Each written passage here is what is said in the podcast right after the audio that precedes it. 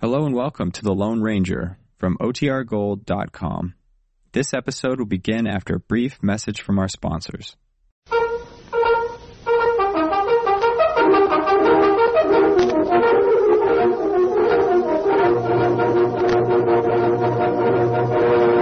Hail Silver!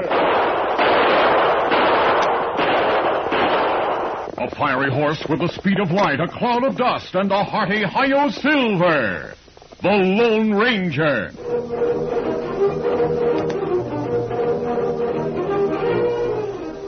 Before this exciting adventure, a word from our sponsor. General Mills, makers of Cheerios, the oat cereal that's ready to eat, Betty Crocker mixes, and Wheaties, the breakfast of champions, present by special recording, The Lone Ranger. When the weather's bad, do you and your friends ever hang around the house wondering what to do? I'll bet it happens lots. Well, you know where you can have the most fun? In the kitchen, with a package of the new Betty Crocker Brownie Mix. That's right. It's easy as can be to bake up a big batch of luscious chocolatey brownies with Betty Crocker Brownie Mix. Everything you need is right in the package. Just add one egg if you like the chewy, fudgy kind of brownies, and two eggs if you want them soft and tender like cake. Add nuts, too, if you like. Either way, Betty Crocker brownies are the gee, I can't eat 'em fast enough kind. Even if you've never baked before, you'll turn out scrumptious, chocolatey, perfect brownies the very first time. And what fun you and your gang will have eating brownies that you baked yourselves. Have Mom get Betty Crocker Brownie Mix next time she shops. Then invite your friends over for some fun.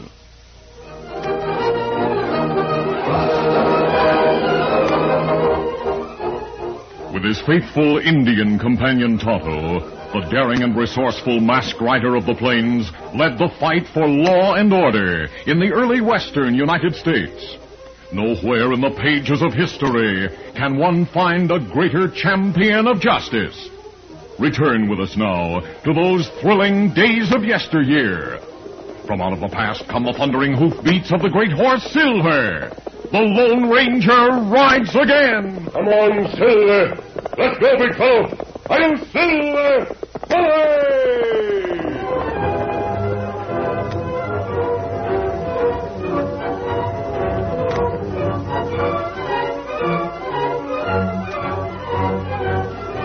The stagecoach station was the largest building in Cold Spring, a small town in central Oklahoma. Hank Doby managed the station and served also as the town marshal, but he had little to do in either job. He found ample time to sit on the porch of the station visiting with gold miners and prospectors who came into town for supplies. He sat there one day with a tall, thin man named Slotkin, who had ridden in from the nearby mountains. You've only been prospecting for a few weeks, Slotkin. Don't get discouraged. I'm not discouraged, Dobie. As long as I can pan enough gold from the streams to pay for my grub, I'll keep going. That's the spirit. You'll Just make... a minute. Huh? Who's the horseman coming this way? You know? Let's see. Sure, I know. He's my orphan nephew, Bob Latham. He lives with He me. looks like a grown man. Ah, he's only 17, but he's big and strong. He left here yesterday to deliver a package to a man in Rock City. Whoa, whoa, whoa, whoa. Hi there, Bob. Boggle, Hank. Sit here, pal. Deliver the package? Sure thing. Boy, better stable your horse. I'll take care of him in just a minute, Uncle Hank. First, I have something to tell you. Oh, this is Mr. Slotkin. My nephew, Bob Latham, Slotkin. Howdy, Well, Bob. how do you do, sir? Mr. Slotkin's a prospector in the Oh. mountains. Oh, Well, good luck to you. Thanks. What do you want to tell me, Bob? The telegraph is coming to Rock City. Yeah? Well, the last I heard, they'd brought it west as far as And Tulsa. there's a lot of talk about Red Eagle in his pack. Red Eagle? Oh, he's a renegade Indian with a pack of 25 Apaches. They've been ranging far and wide, making trouble. Burned down several towns. Why doesn't the army go after him? Can't find them. They were seen near Rock City. Yep, but there's no soldiers near Rock City. And if soldiers go there, the Indians will disappear. I hope they don't come here. Oh, they wouldn't come here, Uncle Hank. There's nothing worth stealing in Cold Springs. They've raided smaller towns than this, Bob. And if they learn about the chest of gold. Chest of gold? Yes, Slotkin. It came down from one of the gold mines a couple of days ago. It's to go east on the next stage. But that's not until Monday. I heard something else in Rock City. Oh, what's that, Bob? A masked man was seen in the woods near there. Masked man. Uh huh. He was with an Indian, maybe one of Red Eagle's men. Bob, did you learn any more about the masked man and his Indian partner? Not very much, Mr. Slockin. The man who saw them said they rode a white stallion in a paint. Ah, You got any ideas about him, Slotkin? uh, no, but I'll be on the watch for him. I I don't want to run into any outlaws. No, I reckon I gotta be going. Taking up a lot of your time. No, no, no. I like to talk. Don't be in a hurry. Oh, I must go. I want to get back to my camp in the mountains before dark. So long.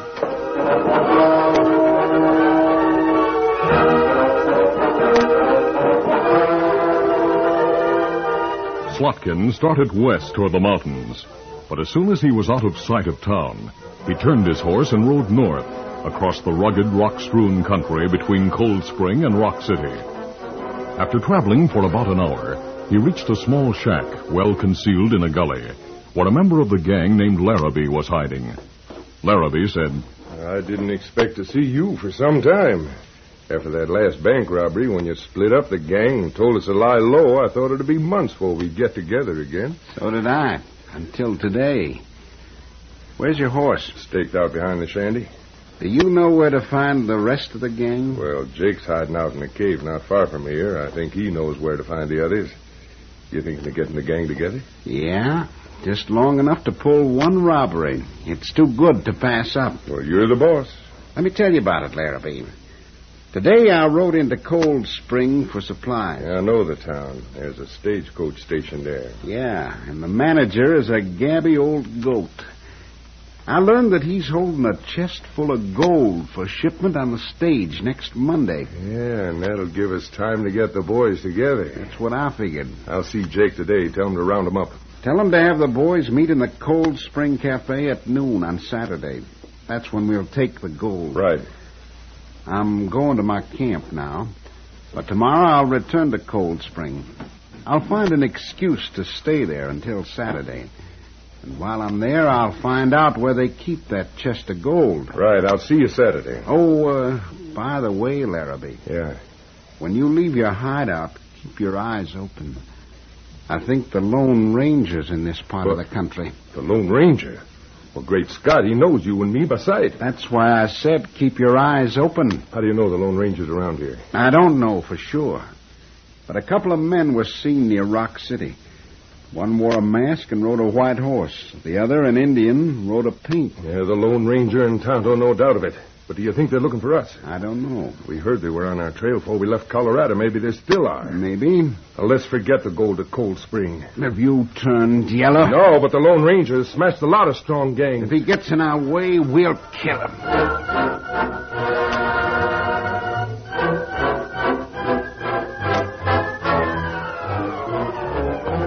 Soon after Slotkin left the shack, Larrabee saddled his horse and rode to a hideout in a cave.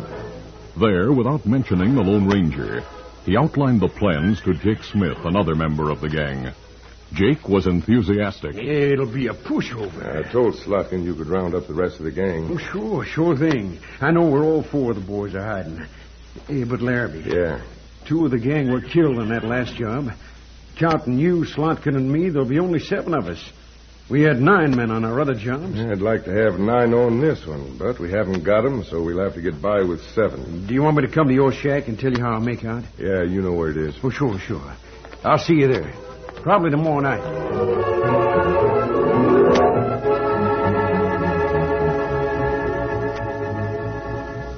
The following evening, soon after dark, Jake Smith sat in Larrabee's cabin reporting on the success of his mission. All four of the boys are enthused about the Cold Spring job, Larrabee. Oh, and see, I've got some more good news. What's that? You know, you said you wish we had nine men instead of only seven. What about it? We got 'em. Who are they? A couple of gunslingers I met on the trail. They're dodging the law the same as we are. One of them described the boss and asked if I knew where he could be found. What'd you tell him? Well, I, I didn't give him any information at first. I questioned him until I got the idea that he and his partner wanted to join our gang. So then I told them to prove themselves by meeting us in town on Saturday. Huh. We can use extra gunmen. How'd you know they're dodging the law? Wha- One of them wore a mask. What, more do you want? A mask. Yeah. And he wore his guns tied low and rode the slickest white horse I've ever laid eyes on. Jake, what about the other man? Tell me about him. Well, he's an Indian. He didn't have Indian. much to say. Riding a paint horse? Oh, Yeah. How'd you guess? Uh. it? Jake, you doggone simple minded fool. Well, what do you mean? What's the matter? The masked man is the Lone Ranger.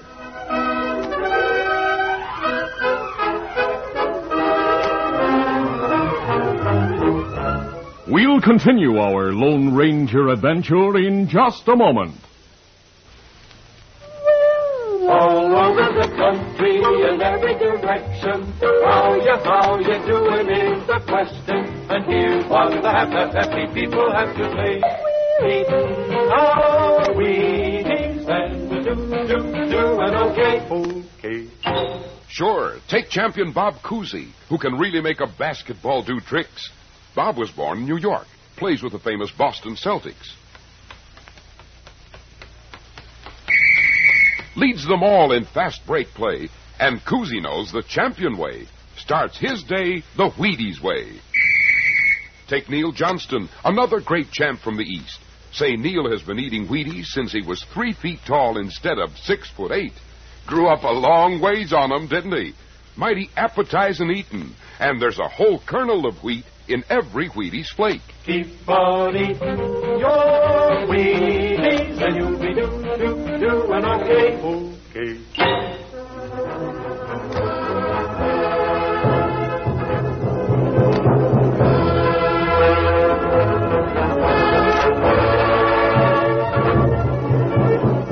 Now to continue.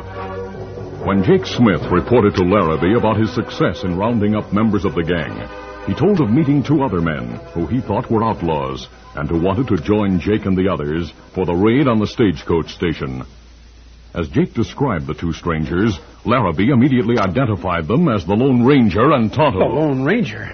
Are you sure? Yes. Did you tell him the plans for Saturday? Well, I, I reckon so. and he knows we're planning to rob the stage station. Well, let I- me I think. Let me think. We got to do something. Lone Ranger knows that seven of us plan to steal that gold. Yeah. He'll figure on catching us when we get into town. And he will. He'll get all the help he needs. He can't line up more than a dozen men in Cold A Spring. dozen will be plenty. We could just get more men on our side. Surprise the Lone Ranger by attacking with 20 or 30 men. I wish I knew where we could get another gang that we could tie up with. I, uh, I don't suppose Red Eagle's packing. Red Eagle, why do you mention him? Well, I saw him and his band of renegades while I was riding. They're camped in a valley south of Rock City. Well, great. I know Red Eagle. you do? Yes, and I know I can get him to join us. Those Indians are always ready to plunder a town if they're sure they can get away with it. Well, then why haven't they raided Rock City? They'd have to fight too many men in Rock City, but Cold Spring will be different. We'll get that gold and kill the Lone Ranger. Let's go and talk to Red Eagle.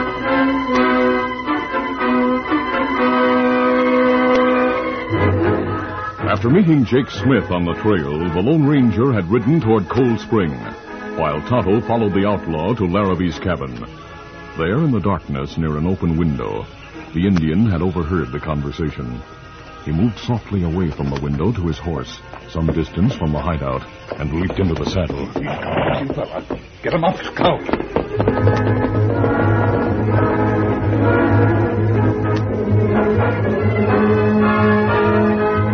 Later that evening, Slotkin sat in the office of the stagecoach station with Hank Doby and Bob Latham. Glancing repeatedly at the big iron safe that held the chest of gold, the outlaw spoke disarmingly. Hank, it's mighty fine of you to let me share your living quarters until Monday. Glad to have you, Slotkin. Fact is, Bob and I are glad to have someone help us guard the gold. I'm just sorry we don't have better accommodations than a couple of rooms here at the station. When did you decide to quit prospecting, Mr. Slotkin? Yesterday, when I got back to my camp, I realized what a lonesome life I'd been living and decided I'd have enough of it. So today I packed my gear and came here to wait for the next stage. I'm going back where I came from, and I think all covered. He's mad. Stick up. Don't shoot. I'm not armed. I want you, Slotkin. Hands high. Dobie, I know this man. He's a crook. That's not true, and I'll prove it. Slotkin's an outlaw and the leader of a gang. I'll take your gun, Slotkin. As the Lone Ranger advanced to disarm Slotkin, Bob Latham, with the recklessness of youth, suddenly charged. I'll show you. Rather than shoot the youth, the masked man dodged aside. Slotkin seized the opportunity to draw his gun. He and the Lone Ranger fired. Slotkin's bullet went through the Lone Ranger's sleeve without touching his arm. The masked man fired more accurately. My hand is smashed. You murdering crook. That man is a crook, Bob. He's wanted in Colorado for robbery and murder. He's used several names, but the scar and birthmark on his cheek are positive identification. I have a handbill that describes him. Well, where is the handbill? In my pocket. Don't any of you try a fast move while I'm getting it. I'm still covering you, and I can shoot fast.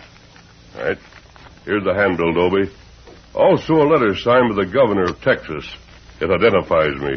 Holding a gun in one hand, the Lone Ranger cautiously extended the handbill and the letter toward Hank Dobie. The station master read them, Why? then exclaimed, Great day, Bob. This man's the Lone Ranger. The Lone Ranger. And he's right about this crook. He is wanted by the law. Dobie, you wear a marshal's badge. Uh, Have you any handcuffs? I sure have. And I also have a room where we can lock this critter up. What about my busted hand? I'll dress it for you after you're handcuffed. Here's the handcuffs. Slotkin and his gang plan to steal a chest of gold. So that's your game, eh, Slotkin? I'm not talking. Where's the gang? They'll meet here in town on Saturday. Dobie, if you'll deputize some townsmen, we may be able to capture all the crooks. I'll do it. As soon as we've jailed Slotkin, I'll tell you what I've learned about the crook's plan. Bandaged and handcuffed, Slotkin sat in a strongly locked room with bars on the windows, while the Lone Ranger told of his meeting with Jake Smith. The masked man had just finished his account of the outlaw's plans when Tonto rushed into the office. Keep us up. Tonto, what's wrong? Me follow Jake like you say. Him meet crook named Larrabee. Him tell about you. That'll be no you Lone Ranger. Is this the Injun friend you mentioned? Yes, Dobie. Gang know you not crook.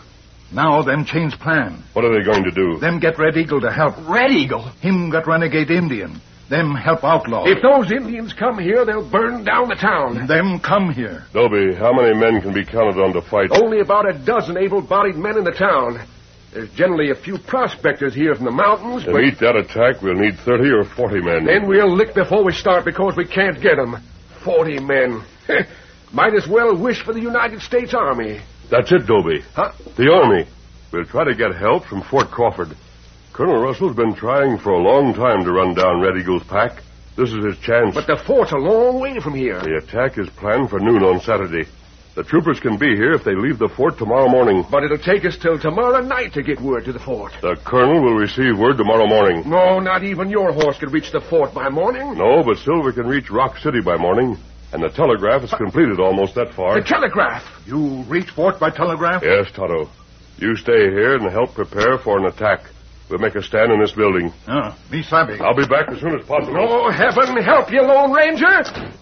Traveling over that rocky ground at night is downright dangerous. I sure hope that silver horse don't fall.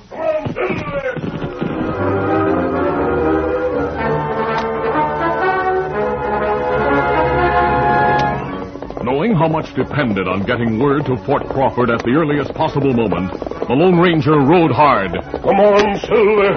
Faster, big fellow, faster.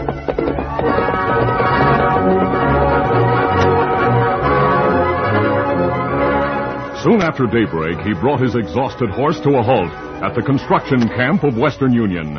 He saw the man in charge, identified himself, explained the situation, and then, a short time later, the urgent call for help flashed across the newly strung wires.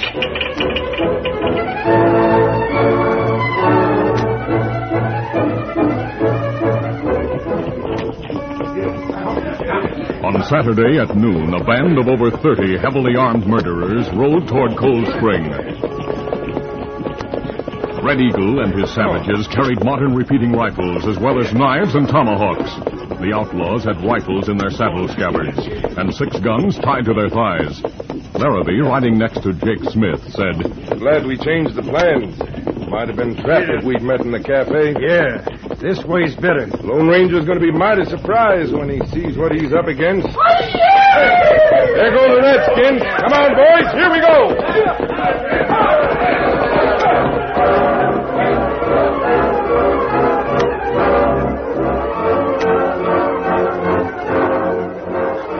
Inside the fortified stagecoach station, the Lone Ranger, having returned from Rock City, heard the distant war cries and shouted, Here they come.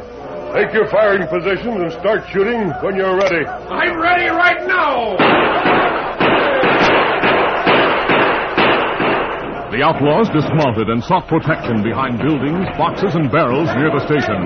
The Apaches stayed on their horses, firing through the windows as they dashed past the building, then turning to repeat the operation. Stay away from the windows or those Indians will get you. We gotta get to the windows to fire. Then come again. Those murdering redskins. Come on, boys. Give it to them. The Lone Ranger seemed to be everywhere, directing the defense, shooting at the enemy, and helping the wounded. Suddenly, looking through a window, he said, The Indians are grouping for another attack, and they're lighting torches. Torches. Yes. They're trying to throw them through the windows and onto the roof as they ride past. They'll set the place afire. They'll try to. Get ready with those pails of water. Here they come. I hear a bugle. The soldiers. They've come. The soldiers. The attack of the Indians didn't get started. Hard riding troopers raced into view, glad of the chance to vanquish Red Eagle's elusive pack. Neither the Indians nor the members of Slotkin's gang had a chance to escape. Some were killed. The others, many of them wounded, were captured.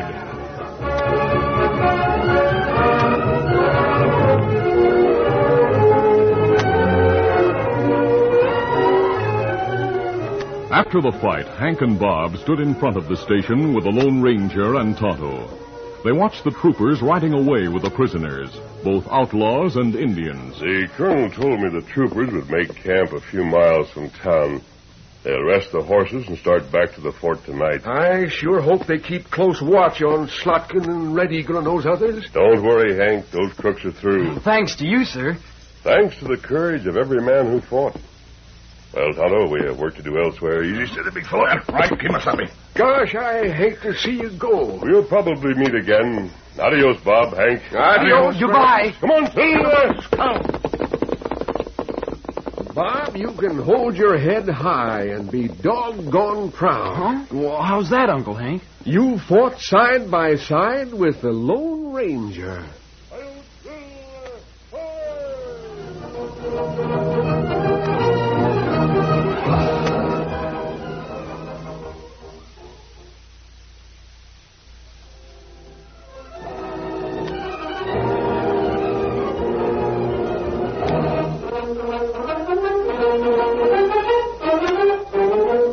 The Lone Ranger, a copyrighted feature of the Lone Ranger Incorporated, is produced by Trendle Campbell Muir Incorporated. The part of the Lone Ranger is played by Brace Beamer. Your announcer, Fred Foy.